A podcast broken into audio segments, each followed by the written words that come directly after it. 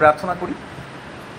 মঙ্গলময় স্বর্গের পবিত্র পিতা, তোমাকে ধন্যবাদ দিই, তোমার পবিত্র বাক্যের জন্য আজকে এই সুন্দর সকালে তুমি আমাদের সাথে কথা বলো।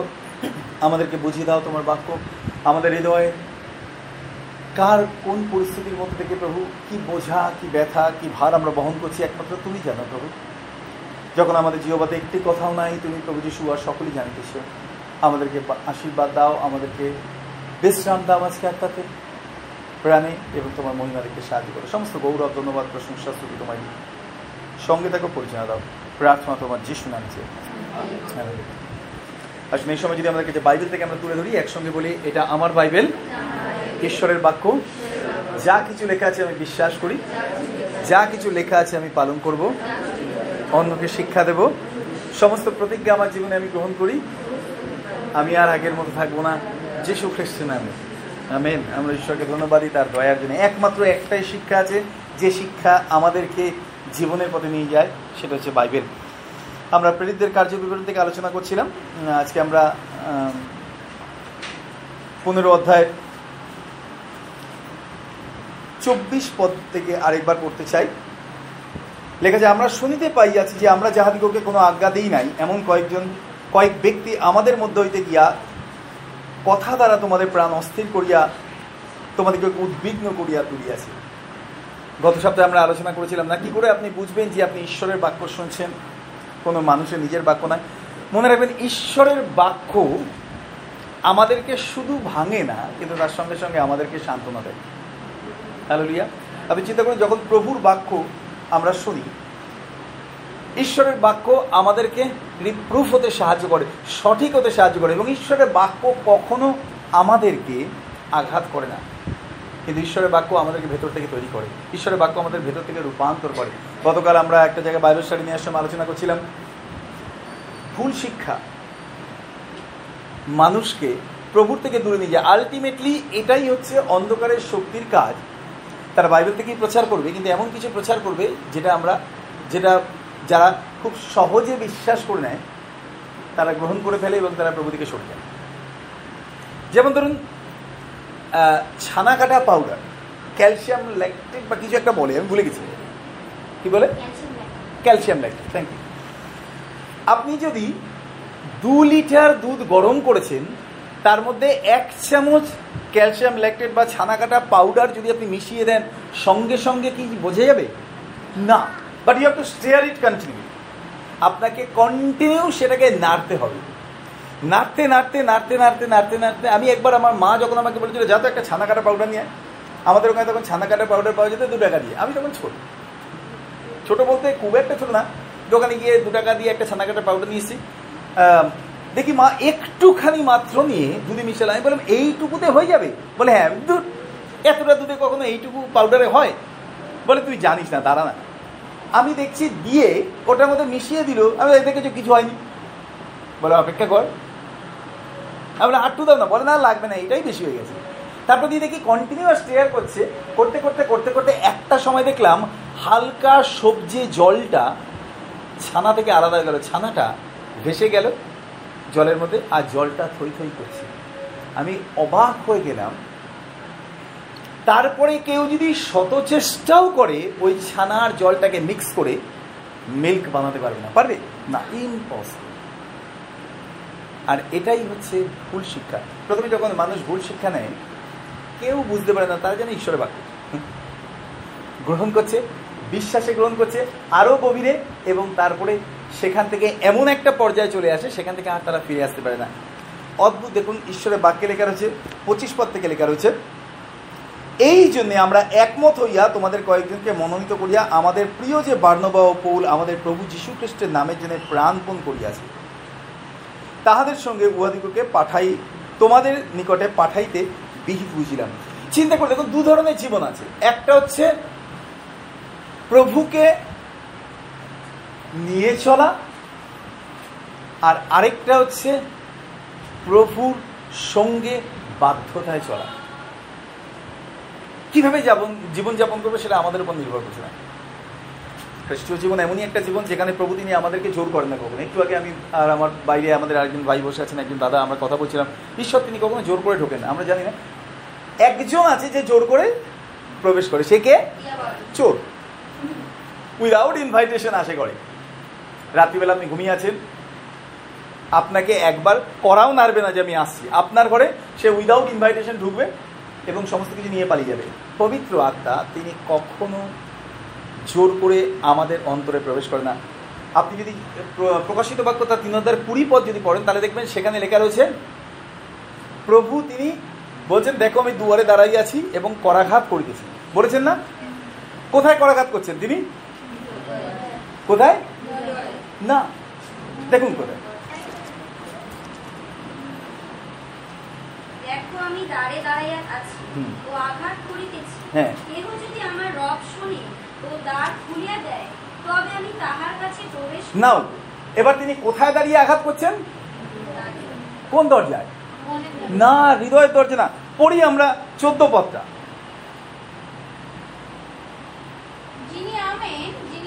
চোদ্দ পদটা। কোথায় বলছেন তিনি? The church of light Asia তিনি মণ্ডলীকে বলছেন, আমি চার্চের বাইরে দাঁড়িয়ে আছি and I am knocking the door আপনি ভয়ঙ্কর বিষয়, চিন্তা করে দেখুন। আমরা এটা জানি যে ঈশ্বর তিনি আমাদের হৃদয় দরজা দাঁড়িয়ে করবেন না, এটা হৃদয় দরজা না, এখানে বাইবেলের কাছে চার্চের দুধকে বলে। Who is the pastor who is the leader যে চার্চের মণ্ডলী পরিচালনা করছে, বলে তাকে বলো আমি দরজায় দাঁড়িয়ে রয়েছি, যেন সে দরজাটা খুলি। কোথায় দাঁড়িয়ে রয়েছি? মণ্ডলীর বাইরে। মণ্ডলীর দরজা ভেতর থেকে বন্ধ। ভেতরে প্রভুর উপস্থিতি নেই। তাকে ঢুকতে দেওয়া হয়নি, সে বাইরে দাঁড়িয়ে প্রভু তিনি বলছেন, যদি তুমি আমাকে দরজা খুলে দাও, তবে আমি ভেতরে প্রবেশ করব।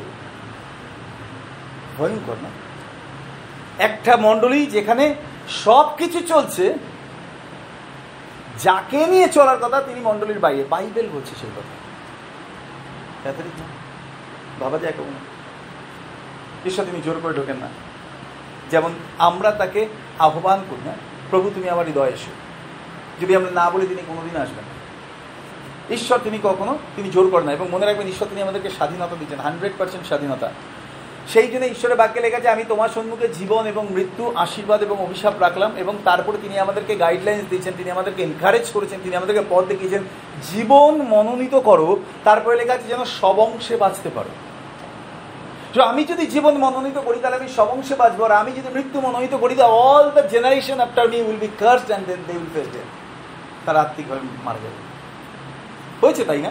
আমাদের পিতৃপুরুষরা আপনি বলতে পারবেন দু হাজার বছর আগে এই ভারতবর্ষে সুসমাচার এসছে, আমাদের পিতৃপুরুষরা সুসমাচার পায়নি এরকম হতে পারে?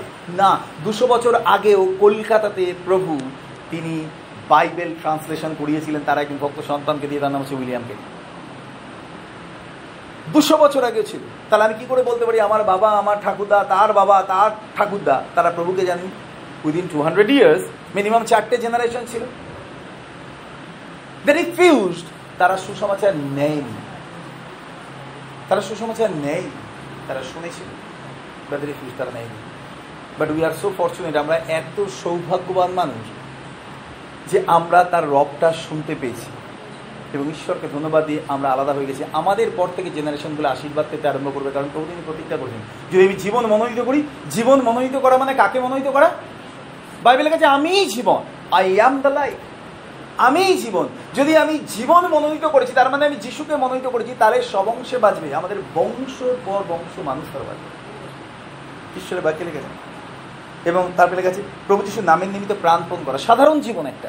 আমি যিশুকে ভালোবাসি, আমি আমার ইচ্ছা মতো চলতে চাই বাট আই লাভ জিসাস আরেকটা খ্রিস্টীয় জীবন হচ্ছে, আমি যিশুকে ভালোবাসি, কিন্তু আমি তার সঙ্গেই থাকতে চাই। আপনি জানেন, বিদেশে বিবাহের পরে সেখানে মহিলাদের স্বাধীনতা আছে। আপনি আপনার মতন বাঁচতে পারেন যদি আপনি চান। এটা কি বিবলিক্যাল ফ্যামিলি বাইবেলের পরিবার? না।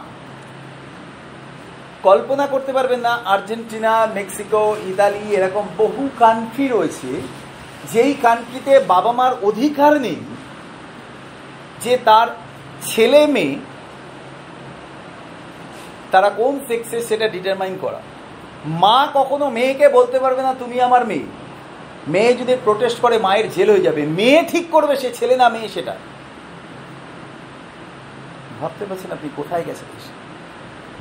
কিন্তু আপনি দেখুন, বহু মানুষ আছে যারা নেমসে খ্রিস্টান খ্রিস্ট আছে তাদের সাথে। তারা মনে করে, না, আমি যদি প্রভুকে নিয়ে চলেছি, তাহলে আমি তার শিক্ষায় চলবো। এবং এখানে দুজন ব্যক্তির কথা দেওয়া রয়েছে, যাদেরকে তারা পাঠিয়েছিলেন মণ্ডলী থেকে। লেখা যে মনোনীত করিয়া বার্নবা ও পৌল, আমাদের প্রভু যীশু খ্রিস্টের নামের নিমিত্ত প্রাণপণ করিয়াছেন? একটা জীবন আছে সম্পূর্ণ খ্রিস্টের জন্য বাঁচা। কীভাবে? পাঁচটা বিষয় আজকে আমরা আলোচনা করতে চাই। রিনাউন্সিয়েশন এভরিথিং ফর ক্রাইস্ট খ্রিস্টের জন্য আমাদের সমস্ত কিছু ত্যাগ করতে হবে। কেন বলছি? কারণ বাইবেলে গেছে তিনি স্বর্গ পর্যন্ত আমাদের জন্য ছেড়ে দিয়ে চলে এসেছেন। আমরা কখনো স্বর্গ দেখিনি। আমরা কখনো স্বর্গ দেখিনি। আমরা স্বর্গ সম্পর্কে জেনেছি, শুনেছি। স্বর্গ কেমন? আপনি চিন্তা করুন তো, যিনি স্বর্গের স্বর্গ যাকে ধারণ করতে পারে না, সেই স্বর্গ তিনি ত্যাগ করে চলেছেন বাইবে লেখা আছে তার গৌরব কেমন জানেন? ঈশ্বরের বাক্যে লেখা আছে, স্বর্গদূতরা যিশয় ছয় অধ্যায় লেখা আছে, স্বর্গদূতরা দুই পাখা দিয়ে তাদের নিজেদের মুখ ঢেকে রাখে। ছয় অধ্যায় পড়ুন যিশয় তার ছয় অধ্যায়, দুই, তিন, চার পত্রা পড়ুন, পাঁচ, এক থেকে যিশাইও তার ছয়ের অধ্যায় এক পদ থেকে।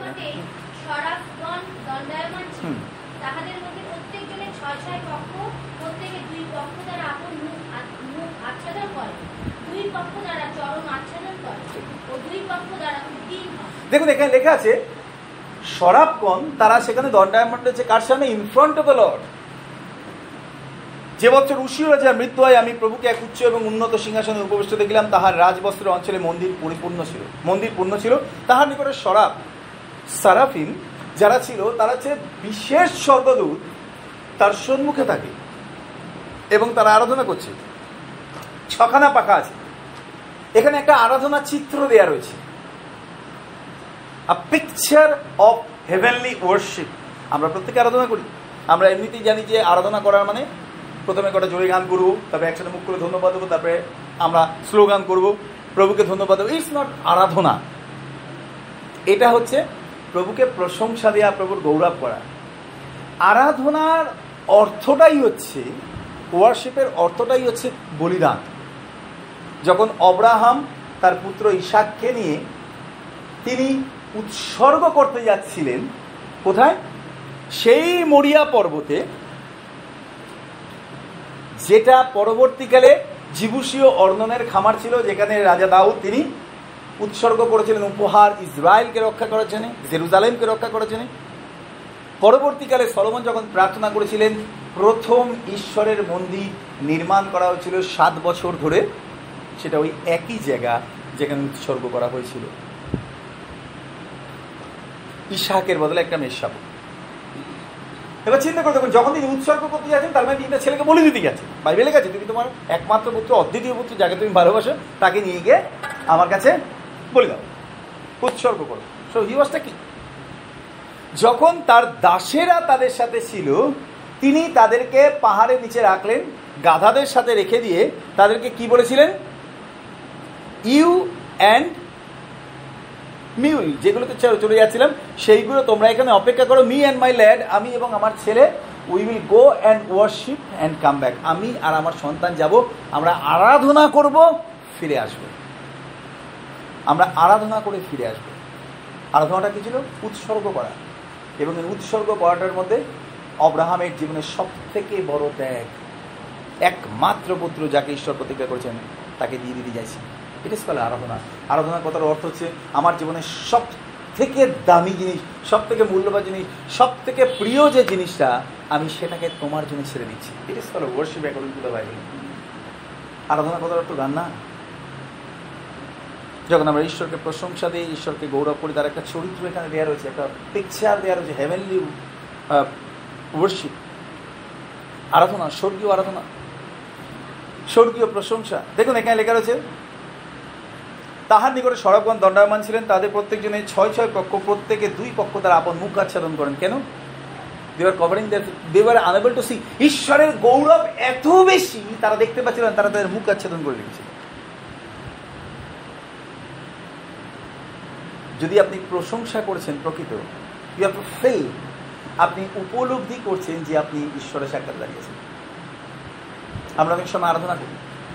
তারপরে দেয়া রয়েছে প্রত্যেকে দুই পক্ষ দ্বারা, আপন মুখ আচ্ছাদন দুই পক্ষ দ্বারা চরণ আচ্ছাদন করেন এমনভাবে তারা দাঁড়িয়ে রয়েছে, দুটো পাখা দিয়ে তারা তাদের পা দুটোকে ঢেকে রেখেছে যেন ঈশ্বরের সামনে তাদের পা প্রকাশ না পায়।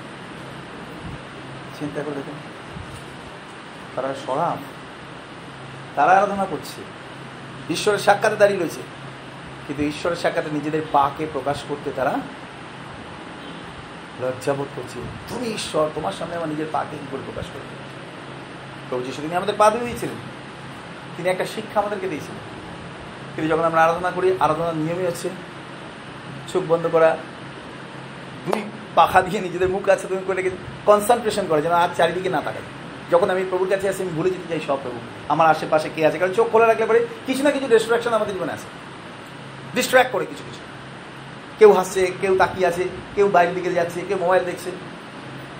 আর এই কারণেই বহু মণ্ডলীতে মানুষ ঈশ্বরের উপস্থিতিকে সম্পূর্ণ নিতে পারে না। কারণ ডিভোশন নেই সেখানে। পাস্টার বলে যাচ্ছে লিডার্সরা বলে যাচ্ছে মা বাবা বলে যাচ্ছে, ছেলেমেয়েরা মানতে চাইছে না, বয়স্ক লোকেরা মানতে চাইছে না। হাউ ক্যান আপনি বলুন তো। সব থেকে বেশি শান্ত ক্লাস কখন বলুন তো? যখন হেডমাস্টার ঢোকে তাই না? ছেলেরা খুব অশান্তি করছে। হঠাৎ করে হেডমাস্টার এসে ঢুকলো। বাস, একদম পিস ড্রপ স্যার সব ভালো ছেলে, কেউ খারাপ না, সব ভালো ছেলে, একদম চুপ। হেড স্যার এসে। সাধারণ একজন মানুষ কয়েক বছর তার সাথে সম্পর্ক ক্লাস ফাইভ থেকে ক্লাস টেন পর্যন্ত অনলি সিক্স ইয়ার্স তাকে যদি আমরা এত সম্মান দিই, কয়েক মিনিটের জন্য তিনি এসেছেন, তাকে সম্মান দিচ্ছি, উঠে দাঁড়িয়ে মাথা নিচু করে একটা মুখ থেকে আওয়াজ বার করছে না ফুল কনসেন্ট্রেশন তার দিকে। আপনি চিন্তা করুন, যিনি রাজাদের রাজা সৃষ্টিকর্তা তাকে কীরকম আমাদের সম্মান দেওয়া উচিত? হাউ উই উইল রেসপেক্ট আমরা কীভাবে তাকে গৌরব দেব? মাথা নিচু করে, চোখ বন্ধ করে যেন কোনোভাবে আমি বিব্রত না হয় কেউ যেন আমার মনকে, আমার কনসেন্ট্রেশনকে নষ্ট করতে না পারে। আর দ্বিতীয় বিষয় হচ্ছে আমাদের পা যেন প্রকাশ না পায়, উই শুড নট নিজ আমাদের হাঁটুর উপর বসে প্রভুকে গৌরব দেয় আপনি দেখবেন বাইবেলের কাছে মানুষরা উপুর হয়ে পড়তো। পুরাতন নিয়মের আরাধনা ছিল অদ্ভুত। যখন তারা ঈশ্বরের সাক্ষাতে আসতে জানেন, তারা শুয়ে পড়তো পুরো, একদম পুরো রাজা পর্যন্ত শুয়ে পড়ছে। প্রণিপাত বলছে। প্রণিপাত। প্রস্টেট ফল একদম সোজা শুয়ে পড়ল প্রভুর সামনে, মাথা নিচু দিয়ে। আর এটাকে বোঝানো হতো ইন ফ্রন্ট অফ ইউ আমি তোমার কাছে সম্পূর্ণ দয়া আর অনুগ্রহের পাত্র। এবং বাইবেলের কাছে দুই পক্ষ দিয়ে তারা উদ্যমান হন। It is call raise your hands আমরা বলি, না, আসলে আমরা প্রার্থনার সময় আমরা দু হাত তুলে, আরাধনার সময় দু হাত তুলে দিই প্রশংসার সময় দু হাত তুলে। দিই আমাদের শ্রেষ্ঠ টাইমটা প্রভুকে দিই আমাদের শ্রেষ্ঠ আপনি যাকে ভালোবাসেন, আপনি তাকে শ্রেষ্ঠ সময় দিতে চান না ছিপড়া সময় দিতে চান? একবার একজন আমাকে বলছিল আমি রিটায়ারমেন্টের পরেই আমি প্রভুর সেবা করব। কেন? না রিটায়ারমেন্টের পরে আমার অনেকটা সময় থাকবে। আপনি বলেন তো রিটায়ারমেন্টের পরে তার শরীরে আর কি আছে? যে কোম্পানিতে কাজ করছে, সেই কোম্পানি তাকে সম্পূর্ণ স্কুইজ করে দিয়েছে। নিয়ে তার সম্পূর্ণটুকু নিয়ে তাকে ছেড়ে দিয়েছে। চৌষট্টি বছরের পরে বলছে, তুমি বাড়ি চলে যাও, তোমাকে দিয়ে আর কোনো কাজ হবে না। যাকে কোম্পানি রিভিউজ করছে, তোমাকে দিয়ে কাজ হবে না, সে যদি এখন এসে বলে, আমি প্রভুর সেবা করব, আমি এখন বাকি সময়টা কেন? একবার আমি একজনকে বলেছিলাম আমি বললাম যদি জীবন দিতে হয় প্রভুকে এখন থেকে দিন, ছিবরা সময় ঈশ্বর পছন্দ করেন না। একটা উদাহরণ দিই, আমি যদি আপনাকে একটা, আপনি যদি আমাকে একটা পাঁচশো টাকা দেন পাঁচশো টাকাটা বিরাট ভ্যালু আমি পাঁচশো টাকাটা যদি কুড়িটা টুকরো করে আপনার হাতে দিয়ে আপনি নেবেন ইজ ইট সেম কিন্তু আমি আপনাকে বলতে পারি ওটাই পাঁচশো টাকা। অস্বীকার করতে পারবেন? আপনার সামনে আমি টুকরো করেছি, আপনার দেওয়া পাঁচশো টাকা। ওটার কোনো মূল্য নেই। কেন? কারণ ওটাকে নষ্ট করে ফেলা হয়েছে। আমাদের এন্টায়ার লাইফ যদি আমরা আমাদের জীবনের জন্য বাঁচি, আমরা জগতের জন্য বাঁচি, আমরা পরিবারের জন্য বাঁচি, আমরা সংসারের জন্য বাঁচি, আমরা ক্লাবের জন্য বাঁচি পার্টির জন্য বাঁচি, জীবনের সব কিছু দিয়ে দিচ্ছি লাস্টে যখন আর কেউ নিচ্ছে না ফেলে দিচ্ছে, প্রভু, আমি তোমার সেবা করব। সবাই মসি না সবাই মসি না মসি অনেক বছর আগে প্রাণ দিয়েছিলেন প্রভুকে। প্রভু তাকে প্রস্তুত করছিলেন ছিপড়ার সময় দিয়ে কোনো লাভ নেই। আপনি, আমি স্যাটিসফাই হতে পারি। কিন্তু কতটুকু সময় আমি প্রভু দিতে পারব যদি আপনি কুড়ি বছর বয়স থেকে প্রভুর সেবা করেন, ষাট বছর বয়সে অলরেডি আপনার চল্লিশ বছর প্রভু সেবা করা হয়ে গেছে, আপনি এখন পরিপক্ষ প্রভুতে, যদি ষাট বছর বয়সে আরম্ভ করেন, পঁয়ষট্টি বছর বয়সে আরম্ভ করেন, আপনার শিখতেই সময় লেগে যাবে দশ পনেরো বছর। পুরো পুরো হয়ে গেলেন। তখন আর হাঁটার ক্ষমতা নেই, চোখের ক্ষমতা নেই, দেখার, মুখের ক্ষমতা নেই, ভালো করে গান করা তখন আর কী দেবো প্রভুকে? কী দিতে চাই? ঈশ্বরের বাক্যে লেখা রয়েছে সম্পূর্ণ প্রভুর জন্য প্রাণপণ করা রিনাউন্সিয়েশন এভরিথিং ফর ক্রাইস্ট আমি আবার বলছি, এর মানে এই না যে আমি সম্পূর্ণ, সবাইকে বলছি যে আপনি মিশনারি কাজ করুন না। মিশনারি কাজ করা এটা একটা আহ্বান। সবাইকে ঈশ্বর তিনি মিশনারি কাজে আহ্বান করেননি, আবার সবাইকে তিনি ঘরের কাজে আহ্বান করেননি। ঈশ্বরের বাক্যে লেখা আছে, জানেন? এমনকি যারা বিধবা, তাদের ক্ষেত্রেও প্রভু তিনি বলে দিয়েছিলেন, কীরকমভাবে? যে ষাট বছরের ওপরে বয়স এবং যার ক্ষেত্রে এই এই বিষয়গুলো দেখা গেছে, তার এক স্বামী ছিল এবং যে সন্তানদেরকে ভালোভাবে লালন পালন করতে পেরেছে, যে পবিত্র দেগের পা ধুয়েছে, যে ঈশ্বরকে হৃদয় দিয়ে ভালোবেসেছে, শুধুমাত্র তাকেই বিধবা বলে গ্রহণ করো বাকিদের না। তিনি আমাদেরকে গাইডলাইন্স দিচ্ছেন মেনটেন করার জন্য, পালন করার জন্য। সবাইকে মিশনের কাজের জন্য তিনি দেখেননি? কাউকে কাউকে ডেকেছেন তিনি? যেন আপনি আশীর্বাদ ধন্য একজন মা হতে পারেন, আশীর্বাদ ধন্য একজন বাবা হতে পারেন, আশীর্বাদ ধন্য একজন টিচার হতে পারেন। আমি একজন ভদ্রমহিলার নাম শুনেছিলাম সাউথ ইন্ডিয়া তার নাম হচ্ছে মিস জ্যোতিমণি উনি একজন টিচার ছিলেন। তারই একজন স্টুডেন্টের মুখ থেকে আমি শুনেছি। তিনি কলকাতার একজন নাম করা পাস্টার নাম করা পাস্টার বলতে ঈশ্বর তাকে অনেক আশীর্বাদ দিয়েছেন, খুব কি বলে ফেমাস এবং ওয়েল নয় এক্সেলেন্ট প্রচার, প্রভুর বাক্য। আমি বহুবার আমার সাথে খুব ভালো বন্ধুত্ব আছে। তিনি একবার প্রচার করতে গিয়ে সাক্ষর ছিলেন তিনি বলে, যখন আমি অনেক বছর পরে আমি আবার আমার স্টেটে ফিরে যাই সাউথে যখন সাউথ ইন্ডিয়া যখন তিনি ফিরে যান, তিনি বলেন, হঠাৎ একদিন রাস্তা দিয়ে যেতে যেতে আমার ওই ম্যাডামের সাথে দেখা হয়। আমি তাকে দেখিয়ে বললাম ম্যাডাম কেমন আছেন? ম্যাডাম বলল, আরে, তুমি, চলো আমার বাড়িতে চলো। বলে উনি ভীষণ রাগী ছিলেন, খুব স্ট্রিক্ট বলে সবসময় তাকে ভয় করতাম। কিন্তু এখন অনেক বছর হয়ে গেছে কিন্তু আমি যতদিন ওই স্কুলে পড়েছি ততদিন তার শিক্ষায় আমরা বড় হয়েছি। কারণ তিনি ওই স্কুলে একজন খুব ভালো শিক্ষিকা ছিলেন। বলে উনি যখন বাড়িতে নিয়ে গেছেন বলে আমি বাড়িতে ঢুকে যখন আমার ঘরে ঢুকতে যাব দেখলাম বাইরে একটা ব্যালকনি স্পেস আছে যেখানে বসে উনি প্রার্থনা করেন। ক্রিশ্চান ভদ্রলোক, প্রার্থনা করেন রিটায়ার্ড উনি বলেন আমি দেখলাম সেই বেঞ্চের ওপরে আমাদের স্কুলের সমস্ত রেজিস্টার বইগুলো রয়েছে, বুকগুলো রয়েছে, যেখানে সমস্ত স্টুডেন্টদের নাম। বলে আমি দেখলাম আমার নাম লেখা রেজিস্টারটাও আছে, ক্লাস সিক্সে ওই সালে, বা ক্লাস সেভেনের ওই সালে। বলে দেখি চমকে গেছি। বলে আমি ইয়ার কি করে ম্যাডামকে আমি ম্যামকে বললাম ম্যাম আপনি রিটায়ার হয়ে গেছেন, এখনও পর্যন্ত আপনি তো রিটায়ার হননি। আপনি তো এখনও পর্যন্ত কাজ করে চলেছেন, এই রেজিস্টারগুলো নিয়ে এসছেন। উনি বললেন মাইসান আমার সন্তান এই রেজিস্টারগুলো আমাকে ঈশ্বর বোঝা দিয়েছেন নিয়ে আসার জন্য। কেন জানো? বলো কেন? বলে তখন আমি পড়াতাম। যখন পড়ানো শেষ হয়ে গেছে, আমার দায়িত্ব শেষ হয়ে যায়নি। বলে, ঈশ্বর, তিনি আমাকে বোঝা দিয়েছিলেন, তোমাদেরকে শিক্ষা দেওয়ার জন্য। আমি শিক্ষা দিয়েছি, এখন আমি রিটায়ার কিন্তু আমার বোঝা ঈশ্বর তিনি দিয়েছেন যে আমি তোমাদেরকে প্রার্থনা করি। বলে প্রতিদিন এই রেজিস্টারগুলো প্রত্যেকটা স্টুডেন্টের নাম ধরে ধরে আমি প্রার্থনা করি। আর প্রভুকে বলি, প্রভু, সেই পৃথিবীর যে কোনো জায়গায় থাকুক, সে যেন তোমার হয়, তোমাকে জানতে পারে। তুমি তাকে ধরে রাখো, সে যেন কোনোদিন না হারায়। প্রভু, তোমার মনের মতো করে সন্তান করে তুমি তাকে গড়ে তোলো। বলল, এইভাবে প্রত্যেক দিন এত রেজিস্টার বলে, যখনই আমি সময় পাই, একটা রেজিস্টার আমি টেনে নিই, প্রত্যেকটা নামের উপরে আমি হাত রেখে প্রার্থনা করি, আর তাদেরকে আমি প্রভুর কাছে সমর্পণ করি। প্রভুকে বলি, প্রভু, এই মন্দ জগতে তারা যেন হারিয়ে না যায়। আমার সেই পাঁচটার বন্ধু তিনি বলছিলেন, বলে যখন উনি ওই কথাগুলো বলছিলেন, তখন আমি বুঝতে পারলাম কেন আজকে আমি একজন পালক হতে পেরেছি বিকজ অফ দ্যাট লেডি কারণ আমি ওনার স্টুডেন্ট ছিলাম, উনি আমার নামের হাত থেকেও প্রার্থনা করছেন।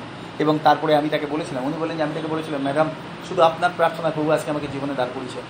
আপনি দেখুন, সেই ভদ্রমহিলা তিনি রেগুলার প্রার্থনা করে যেতেন, বিশ্বস্ত হয়ে একজন ঈশ্বর তিনি তাকে আনসার দেখিয়েছেন যেটাকে তুমি যার জন্য প্রার্থনা করতে, সে একজন এখানে। আমি ঈশ্বরকে ধন্যবাদ। প্রাণপণ করা। প্রাণপণ করা। ঈশ্বর তিনি আমাদের সমস্ত অর্থ চান না। ঈশ্বর তিনি আমাদের সমস্ত সময় চান না। কিন্তু কি চান বলেন তো? তিনি আমাদের সমস্ত হৃদয় চান। আমরা মনে করি, সারাদিন প্রভুকে দিতে হবে, না। প্রভু তিনি আমাদের দিয়েছেন, আমাদের পরিবার আছে, সংসার আছে, সব কাজ আমাদেরকে করতে হবে। ছেলে মেয়েকে দেখতে হবে, স্বামীকে খাওয়াতে হবে, আমাদের স্ত্রীর দায়িত্ব নিতে হবে সব কিছু করতে হবে। কিন্তু সব কিছু করতে করতে আমাদের হৃদয়টা সম্পূর্ণ প্রভুর কাছে রাখতে হবে উইথ অল আওয়ার হার্ট আমাদের সমস্ত হৃদয় দিয়ে। সমস্ত মন দিয়ে, সমস্ত শক্তি দিয়ে তাকে ভালোবাসা। কি করে আমরা বুঝতে পারব যে আমরা রিনাউন্স করছি সমস্ত কিছুকে প্রভুর জন্য? কয়েকটা বিষয় লিভিং হোম অ্যান্ড ফ্রেন্ডস অনেক সময় আমাদেরকে পরিবার এবং বন্ধুদেরকেও ছাড়তে হয়। মার্ক লিখিত সুসমাচার তার পাঁচের অধ্যায় সাতাশ আর আঠাশ কথা বলুন। মার্ক লিখিত সুসমাচার তার পাঁচের অধ্যায় সাতাশ আর আঠাশ শুনিয়া ভিড়ের মধ্যে তাহার পশ্চাৎ আসিয়া তাহার বস্ত্র স্পর্শ করিল। সে কহিল, আমি যদি কেবল উহার বস্ত্র স্পর্শ করিতে পারি তবেই সুস্থ হইব।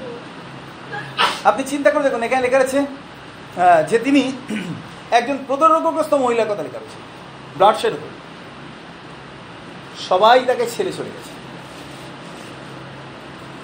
সবাই তাকে ছেড়ে চলে গেছে। এত অসুস্থ, অসুচি, প্রভুর দিকে তিনি এগিয়েছেন কেউ নেই তার সাথে। কেউ নেই। পরিবারের কেউ আছে কি না আছে, তাও জানি না। বাইবেলে সেই বিষয়ে কিছু বলে না। বাইবেলে সেই বিষয়ে কিছু বলে না। কিন্তু ঈশ্বরের বাক্যে লেখা আছে তিনি সবাইকে ছেড়ে দিয়ে তিনি যিশুর অন্বেষণে যাচ্ছেন। প্রভুকে খোঁজ করতে যাচ্ছেন, তার উপস্থিতি পেতে যাচ্ছেন। শুধুমাত্র এই রকম না, আরেকজনের জীবনের ঘটনার কথা দেওয়া আর তার নাম হচ্ছে পিতর যখন প্রভু, তিনি তাকে বললেন, আমার পশ্চাতে এসো, আমি তোমাকে মনুষ্যদারি করব। আপনি বললেন, তো পিতরের জীবনটা সাধারণ জীবন ছিল, খুব সাধারণ জীবন। পিতরের আগে নাম ছিল সাইমন। নামটা এসেছিল গ্রিক ওয়ার্ড স্যান্ডিয়াস বা বালি। সেখান থেকে সাইমন সিমন তার জীবনটা ছিল ভঙ্গুর। তিনি ঈশ্বরের উপর নির্ভর করতেন না কোনো কোনোদিন যদিও বা তিনি ইহুদি ছিলেন, তথাপি খুব সাধারণভাবে জীবনযাপন করতেন। শূন্যতা, পরাধীনতা, দুর্বলতা কিনা ছিল তার জীবনে, অভাব সব কিছু নিয়েও তিনি জীবনে বহন করেছেন। আপনি বলতে যেদিন প্রভু তার সাথে প্রথমবার দেখা হলো, তিনি তার জীবনটাকে বদলে দিলেন। দিয়ে তার নামটাকে বদলে দিলেন। দিয়ে তিনি বলেন আজকে থেকে তোমাকে কৈফা বলা যাবে। যার অর্থ হচ্ছে পিত, পাথর।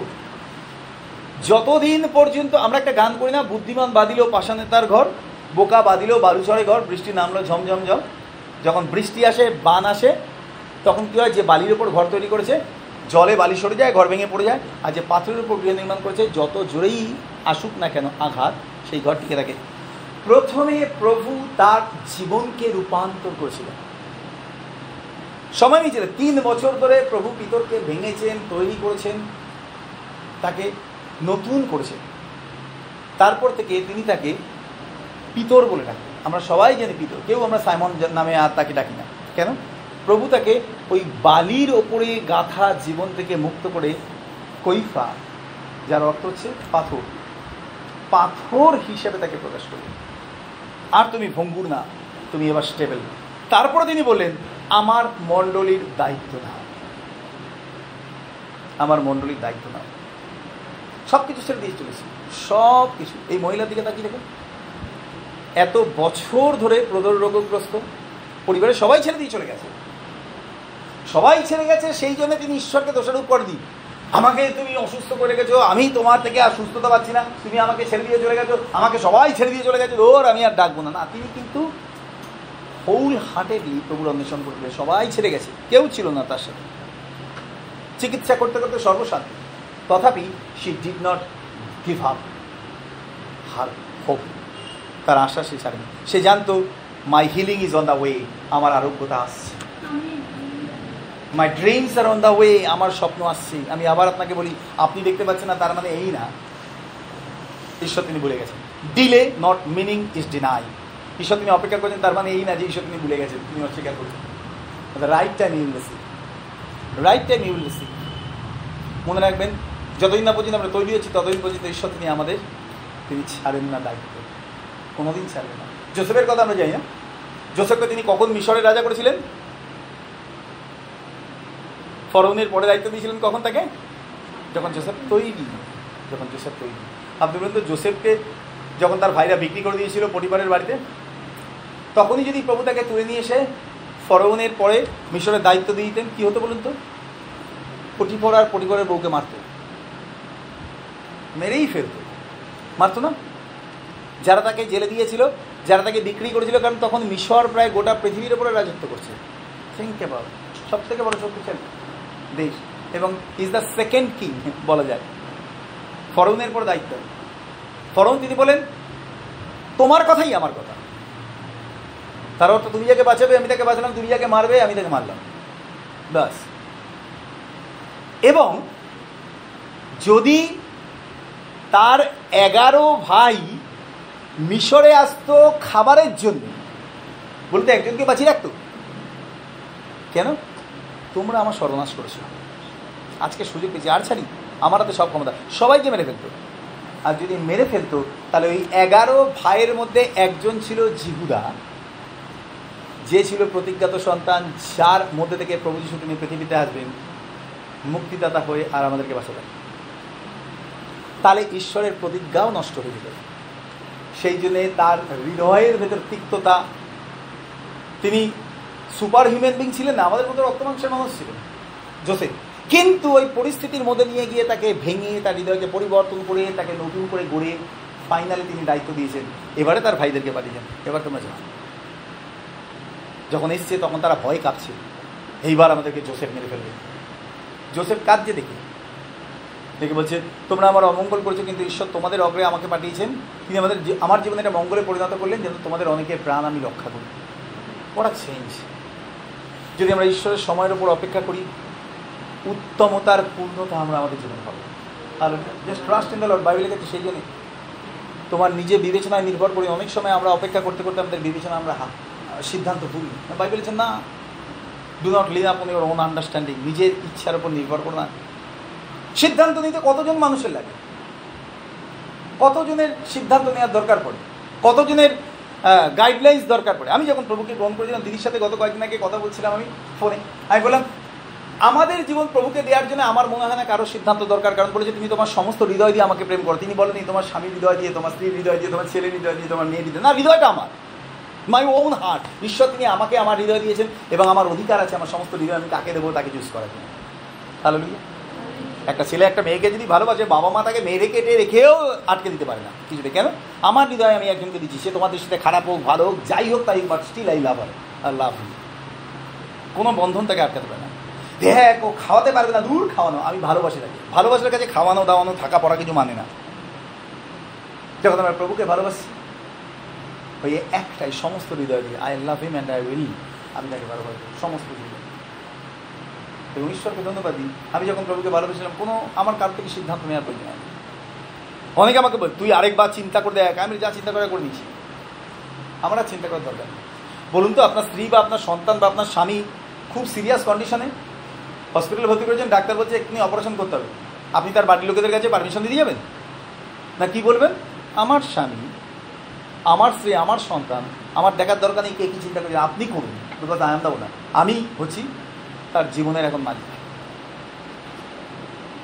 আমি আমি বাড়ি বিক্রি করছি, আমি ওনার, আমার কথাই লাস্ট কথা, কারও সিদ্ধান্ত নিতে হবে না, আমি বিক্রি করুন সাধারণ বিষয়গুলোতেও আমরা আমাদের নিজেদের অধিকার দিতে পারি। যদি খ্রিস্টকে জীবন দিচ্ছি এবং আরেকটা বিষয় বলি, যদি আপনি প্রভুকে ভালোবেসেন, প্রথমে সবাই আপনাকে দূরে করে দেবে। কেন জানেন? কারণ খ্রিস্টের প্রেমটা সেলফলেস লাভ যখন কেউ প্রভুর সাথে প্রেমের সংযুক্ত হয় তখন এই পৃথিবীর সমস্ত কিছু আমাদের কাছে ফিকে হয়ে যায়। জগতের মানুষের প্রতি ভালোবাসা কখন বাড়ি জানেন? যখন আপনি প্রভুর ভালোবাসা সম্পূর্ণ পেয়ে গেলেন, তখন। খুব সিম্পল যতদিন পর্যন্ত আপনি প্রভুকে ভালোবাসতে পারেননি, আপনার হৃদয় জগতের ভালোবাসা ছিল, যেই ভালোবাসা দিয়ে মানুষকে গ্রহণ করা যায় না, ভালোবাসা যায় না, তাকে মনে করা যায় না, তাকে বাড়িতে আনা যায় না। যখন আপনি প্রভুকে পেলেন, সবাই আপনার বিরুদ্ধে সবাইকে আপনি ছেড়ে দিয়ে চলে গেলেন সবাই বলল, আমাদেরকে ছেড়ে দিয়ে চলে গেলি, ভুলে গেলি? একটা সময় আসবে যখন ঈশ্বর আপনাকে নিয়ে জগতে সব প্রেম আপনার হৃদয় থেকে বার করে তার প্রেম আপনার হৃদয় দিয়ে যাবে তারপরে আপনি পাগল হয়ে যাবেন আপনার বাড়ির লোককে ভালোবাসাতে। রাত্রি নেই, দিন নেই, দুপুর নেই। তারা আপনাকে আজে বাজে কথা বলল, আপনি তাদের জন্য প্রার্থনা করছেন। ভুলে যাচ্ছেন সমস্ত কিছু। প্রভু, তুমি বাঁচাও। যা করছে করছে, তথাপি প্রভু সে আমার। কেন বলুন তো? এইটা প্রভু তিনি চেয়েছিলেন, যতদিন না পর্যন্ত আপনি প্রভুর প্রেমে আপনার হৃদয় ভরে নিতে পারছেন, ততদিন পর্যন্ত আপনার প্রিয়জনও আপনার কাছে পড় আর সেই জন্য প্রভু তিনি আপনাকে দেখে নেন। আপনার হৃদয়ের সমস্ত জগতের প্রেম সেগুলোকে বার করে দিয়ে তিনি আগাপে লাভ দেন সেলফলেস লাভ আপনাকে অপমান করছে, তথাপি আপনি প্রার্থনা করছেন। আপনাকে বাজে কথা বলছে, তথাপি আপনি তাকে ভালোবাসছেন। তথাপি আপনি তার জন্য সময় দিচ্ছেন প্রভুকে। কেন? প্রভু তুমি তাকে বাজাও সে তোমাকে জানে না। এতদিন পর্যন্ত সে আমাকে ভালোবাসে না, এখন প্রার্থনাটা উল্টে গেছে, প্রভু সে তোমাকে ভালোবাসে না সেই জন্য তোমাকে ভালোবাসতে হবে যতক্ষণ না পর্যন্ত আপনি প্রভুকে জীবন দিচ্ছেন, ততক্ষণ পর্যন্ত এটা ঘটবে না। ইম্পসিবল কোনোদিন আর সেই জন্যই প্রভু তিনি আপনাকে আর আমাকে প্রথমে আলাদা করে নেন জগৎ থেকে কারণ জগতে রেখে তিনি আমাদেরকে কখনো রূপান্তর করতে পারেন না। ইম্পসিবল কারণ জগতের প্রেমে হৃদয় ভরা থাকলে পরে সেই প্রেম কারোর প্রতি আকর্ষণ করে না। কারোর প্রতি নিজের বাসনাকে নিয়ে আসে না। আপনি চিন্তা করুন। যতদিন না পর্যন্ত পিতর প্রভুকে জেনেছিলেন ততদিন পর্যন্ত সেই জাল মাছ নৌকা ছাড়তে পেরেছিলেন? একটা মুহূর্ত লেগেছিল তিনি বুঝতে পেরেছিলেন এমন কেউ আছে সঙ্গে সঙ্গে ছেড়ে দিয়ে চলে এসেছিলেন।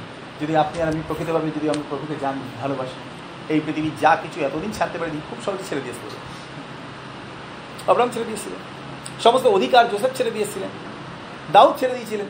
পালিয়ে যাচ্ছেন তিনি। বলছেন, সিংহাসন কি চাই নিক। আমি প্রভুকে নিয়ে থাকি পড়া লাভ দ্বিতীয় বিষয় লিভিং বিজনেস আমার নিজের কাজ, সমস্ত কিছু যা এতদিন প্রায়োরিটি ছিল সেগুলোকে পর্যন্ত ছেড়ে দেওয়া লুক তার পাঁচের অধ্যায় সাতাশ আর আঠাশ পদ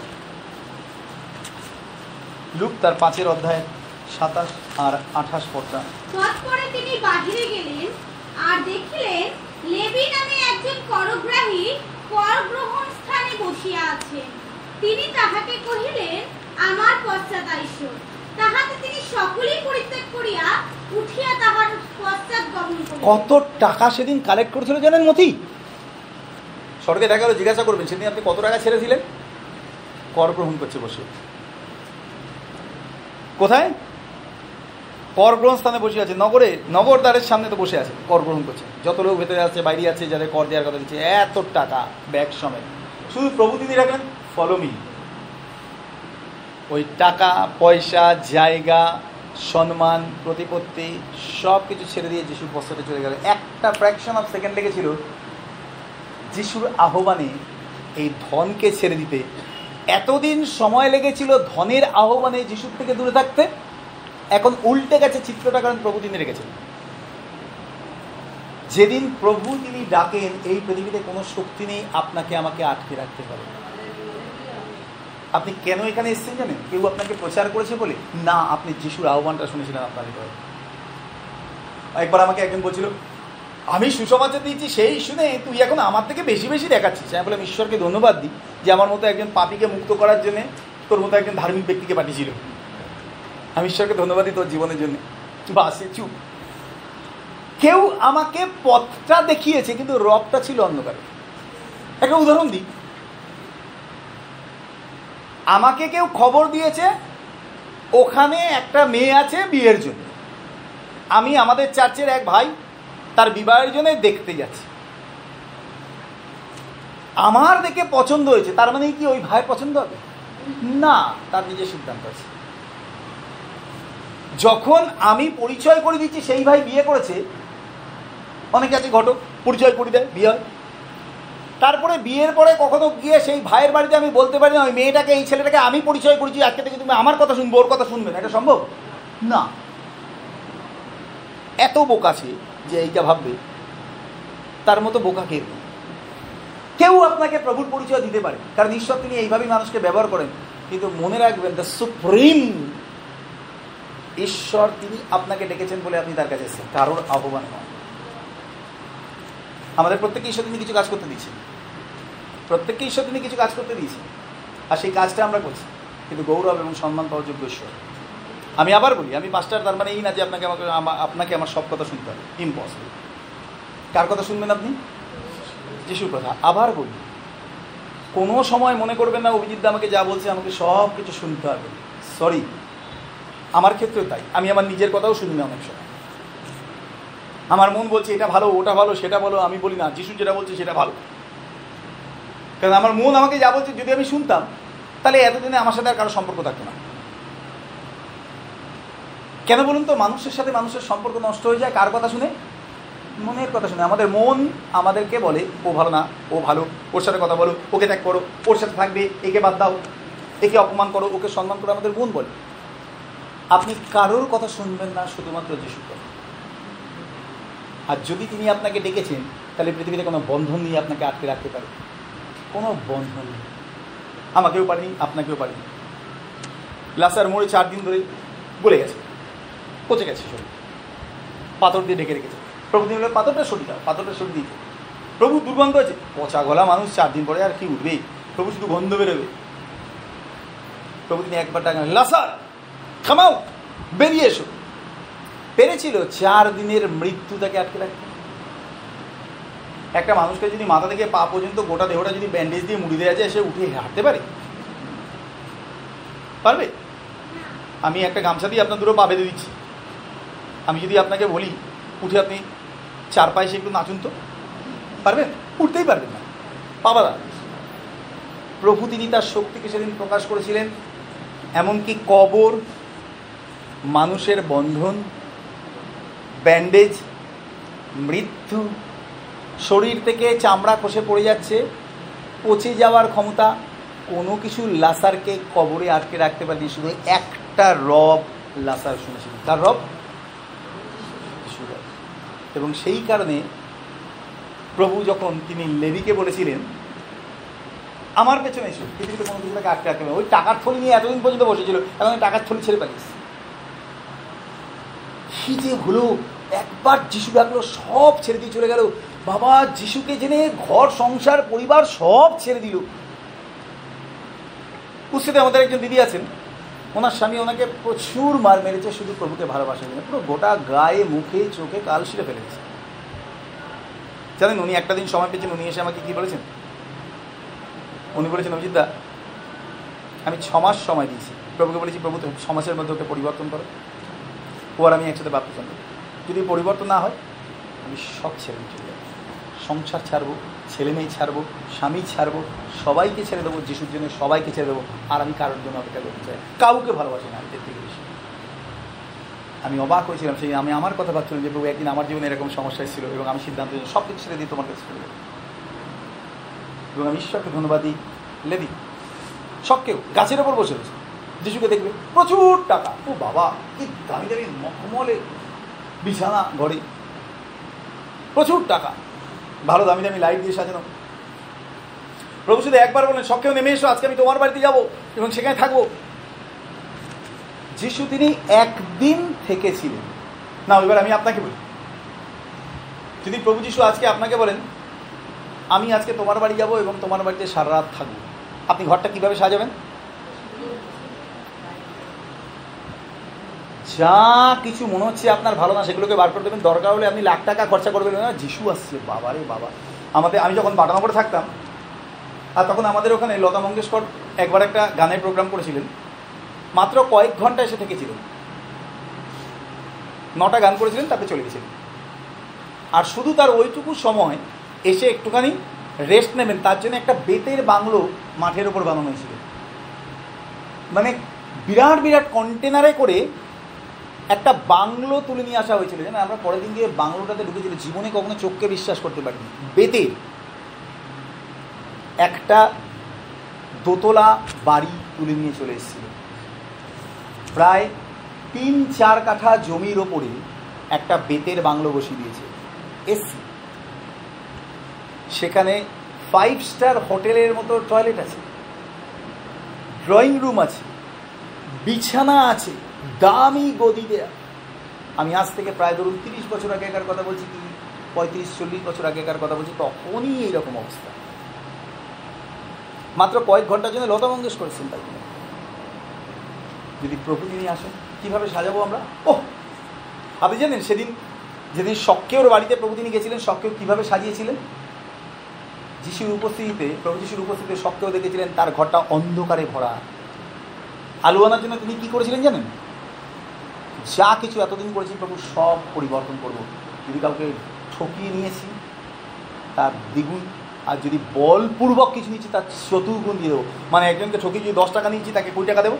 যদি জোর করে কারও থেকে নিয়ে কুড়ি টাকা নিচ্ছি তাকে চল্লিশ টাকা দেবো। মুহূর্তের মধ্যে সমস্ত ঘরের সমস্ত সোনার দানা, যা অর্থ চলে, সব বিলি কেন?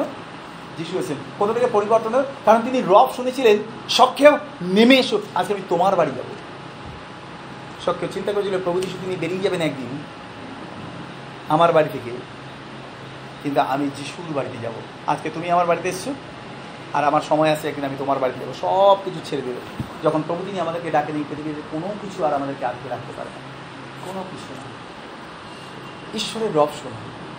আবার বলছি, আপনার জীবনে কোনো মানুষকে আপনি ভালো লাগতে পারে তার গান, ভালো লাগতে পারে তার প্রচার, ভালো লাগতে পারে তার ব্যবহার, ভালো লাগতে পারে তার উপস্থিতি কিন্তু আপনার জীবনে আপনি আদর্শ করুন প্রভু যিশুকে যে কোনো মানুষকে আপনি আদর্শ করবেন, আপনি পড়ে যাবেন। কারণ এই পৃথিবীতে প্রত্যেকটা মানুষ দুর্বল, প্রত্যেকে রক্ত মানুষের করা যাকে আপনি আদর্শ করবেন, আপনি পড়ে যাবেন। বহু মানুষকে আদর্শ করেছিলাম। যখন তাদের সত্যটা জানতে পেরেছি, হৃদয়টা ভেঙে গেছে। সেরকম প্রভু তিনি একদিন আমাকে বললেন, বিশ্বাসের আদিকর্তা সিদ্ধিকর্তা যিশুর প্রতি দৃষ্টি রাখার কথা বলা আছে। কোনো মানুষের প্রতি না। ইব্রিতে লেখা রয়েছে, বারো অধ্যায়। বিশ্বাসের আদিকর্তা সিদ্ধিকর্তা যিশুর প্রতি দৃষ্টি। যিনি আপনাকে ডেকেছেন, যার সাথে আপনি অনন্তকাল থাকবেন, যে আপনার পরিবারকে ভালোবাসেন, যিনি আপনার জন্য কুশল প্রাণ দিয়েছেন, আপনি তাকে অনুসরণ করবেন অবশ্যই আমার প্রতিবেশীকে আমি আপনার মতো প্রেম করব, কিন্তু সমস্ত হৃদয় দিয়ে না, সমস্ত হৃদয় দিয়ে একজনকে ভালোবাসবো, তিনি হচ্ছে যিশু বলুন তো, আমরা কি আমাদের নিজেদেরকে সমস্ত হৃদয় দিয়ে ভালোবাসি? না। আমরা অন্যের জন্য আত্মত্যাগ করতে চাই, সারা দিন রাত পরিশ্রম করতে চাই, অন্যকে খুশি করার জন্য। আমরা নিজেদেরকেও ভালোবাসি না। যদি কেউ নিজেদেরকে ভালোবাসতো, তাহলে সে আত্মহত্যা করতে পারতো? না। প্রতিদিন খবরের কাগজ খুললে টিভি দেখলে পরে দেখা যায় অজস্র মানুষ আত্মহত্যা করছে। নিজেকেও ভালোবাসে না। যে কেউ মনে করবে ভালোবাসা, সমস্ত ভালোবাসা দিয়ে আমি নিজেকে ভালোবাসবো বা জগতের কাউকে ভালোবাসবো, সে ফেল করবে। যদি আপনি প্রভুকে ভালোবেসেছেন, তাহলে আপনি খ্রিস্টের ভালোবাসা পাবেন, অন্যকে ভালোবাসার জন্য। তখন আপনি নিজেকে ভালোবাসতে পারবেন, অন্যকে ভালোবাসতে পারবেন। আগে যখন আমি প্রভুকে জানতাম না, তখন আমার জীবন খুব খারাপ ছিল। নেশা করতাম, গালাগালি দিতাম, মারামারি করতাম, জেল খাটার মতো পরিস্থিতি। যেদিন তখন ছিল এটা আমার জীবনে আমার ভালোবাসা। আমার প্রতি আমার ভালোবাসা। স্বেচ্ছাচারী। আমাকে, আমার ইচ্ছা, আমার জীবনে আমি যেভাবে ইচ্ছা চালো নেশা করছি, প্রচুর, পড়ে থাকছি। যেদিন প্রভু তিনি আমাকে তার ভালোবাসা দিলেন, সেদিন আমি তার ভালোবাসা দিয়ে নিজেকে ভালোবাসতে আরম্ভ করেছি। কেন? কারণ এতদিন পর্যন্ত আমার হৃদয় জগতের ভালোবাসা ছিল, সেই জগতের ভালোবাসা দিয়ে আমাকে ভালোবাসি কেমনভাবে? নেশা করছি, রেগে, আমি দেখেছি, এরকম মানুষ আপনি দেখেছেন? রেগে গেলে নিজের নিজের চুলটানে দেয়ালে মাথা ঠোকে আমি দেখেছি। এমনকি শয়তান এমনভাবে তাদের হৃদয়ে তাদেরকে পরিবর্তন করেছে, নিজেকে নিজে আঘাত করছে। যদি আপনি দেখছেন, আপনার উপর একটা বাড়ি ভেঙে পড়ছে, আপনি দাঁড়িয়ে থাকবেন? না। সেই মানুষগুলো বাড়ি বাড়ি ভেঙে পড়া দূরে থাক। আমি ভেঙে দেবো মাথা দিয়ে মেয়ে বাড়ি। দুম করে দুম করে দেয়ালে মাথা ঢুকছে। নিজেকেও ভালোবাসে না। যেদিন প্রভুর ভালোবাসা আমাদের হৃদয়ে এসছে, সেদিন থেকে আমরা আমাদেরকে ভালোবাসতে আরম্ভ করি। না, আমরা ঈশ্বরের মন্দির এই জীবনকে নষ্ট করতে পারি না। মুখ থেকে একটা বাজে কথা বলব না, গালাগালি দেবো না মদ খাব না বেরি খাব না, নেশা করব না, তামাকি দাঁত মাজবো না, কিচ্ছু না। কেন? কারণ এখন আমি আমাকে যিশুর প্রেম দিয়ে ভালোবাসি। আমি জানি যে আমি আরেকজনের অধিকার। সব কিছু তার জন্য ছেড়ে দেওয়া আর কন্ডিশন অফ ডিসাইপলশিপ যদি আপনি প্রকৃত শিষ্য হতে চেয়েছেন, আপনাকে এই জগতের যা কিছু আকর্ষণ করে সেগুলোকে ছেড়ে দিতে হবে। সব কিছু লুক চোদ্দ তেত্রিশ পড়ি।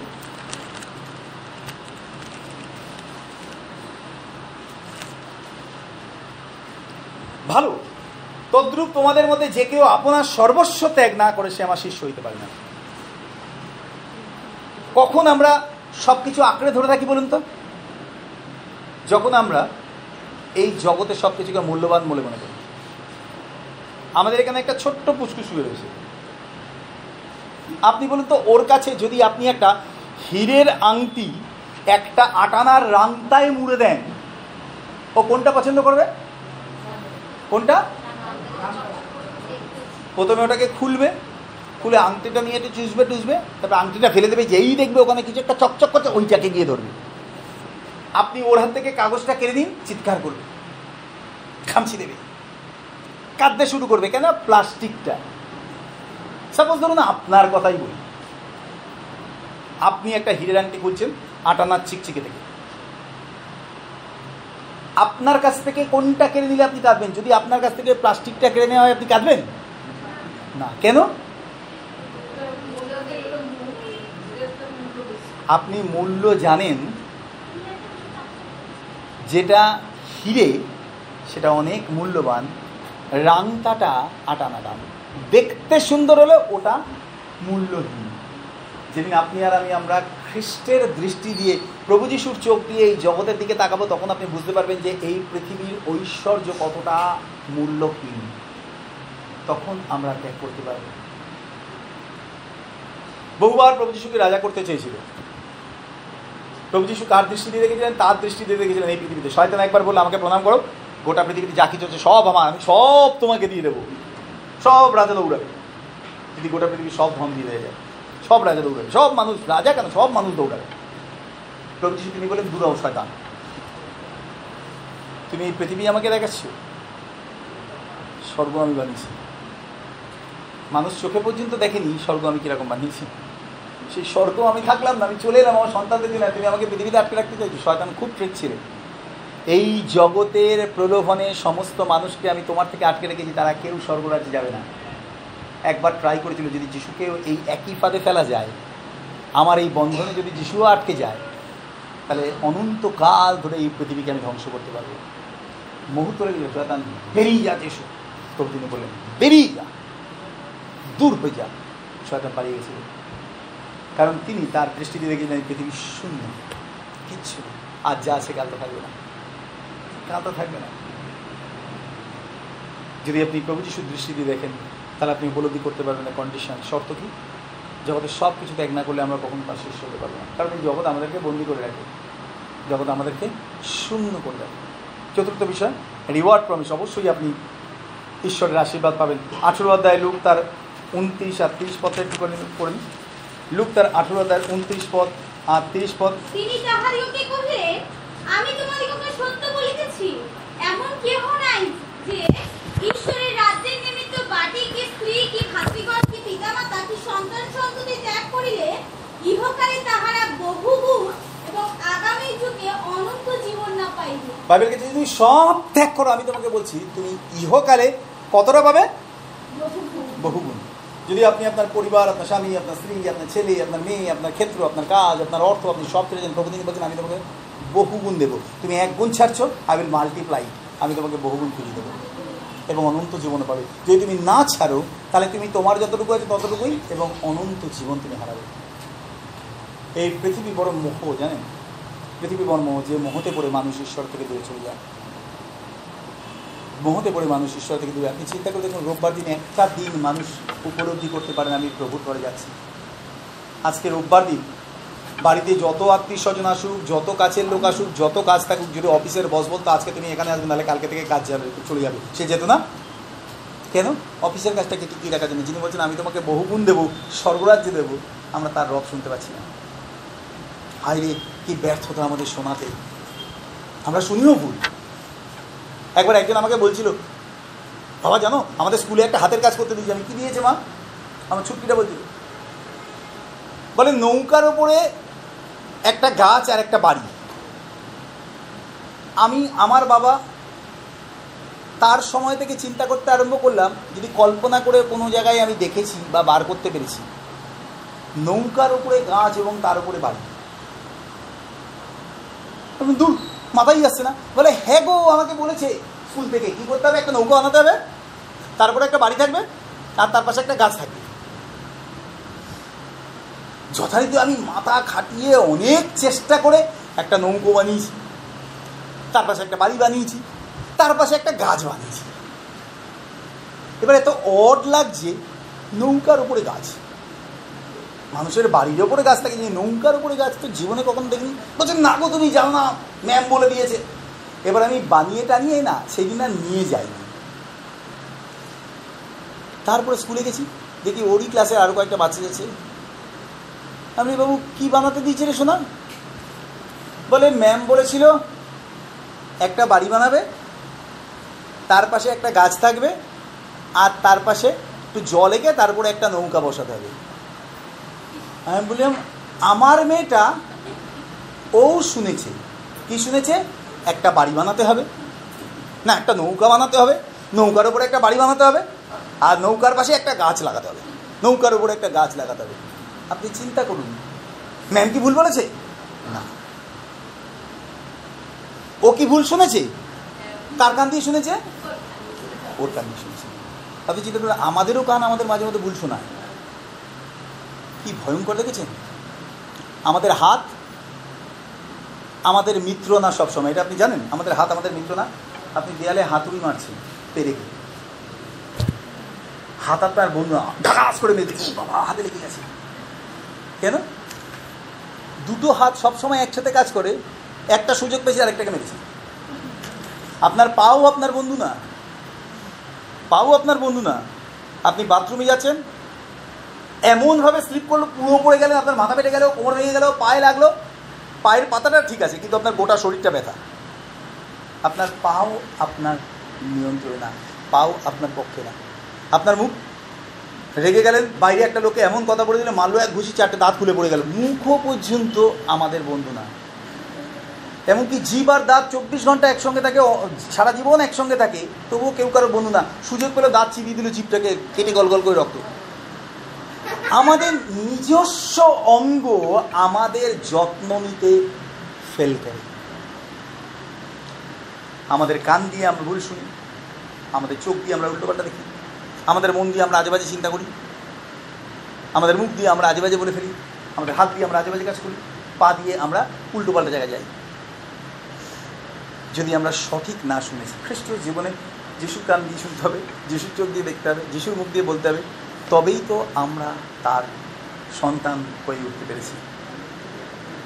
যতদিন পর্যন্ত আমরা প্রভুকে জানতাম না, ততদিন পর্যন্ত আমাদের নিজেদের অঙ্গ প্রত্যঙ্গগুলো পাপের কাছে সমর্পণ করেছি, রোমিওতে লেখা আছে সেগুলোকে ব্যবহার করতাম, আমাদের নিজেদের ইচ্ছা পূরণ করার জন্য। যেদিন থেকে প্রভুকে জেনেছি, সেদিন থেকে প্রভুর ইচ্ছা অনুযায়ী ব্যবহার করছি যেন আমরা অন্য জীবনে আশীর্বাদ করি লাস্ট ওয়ান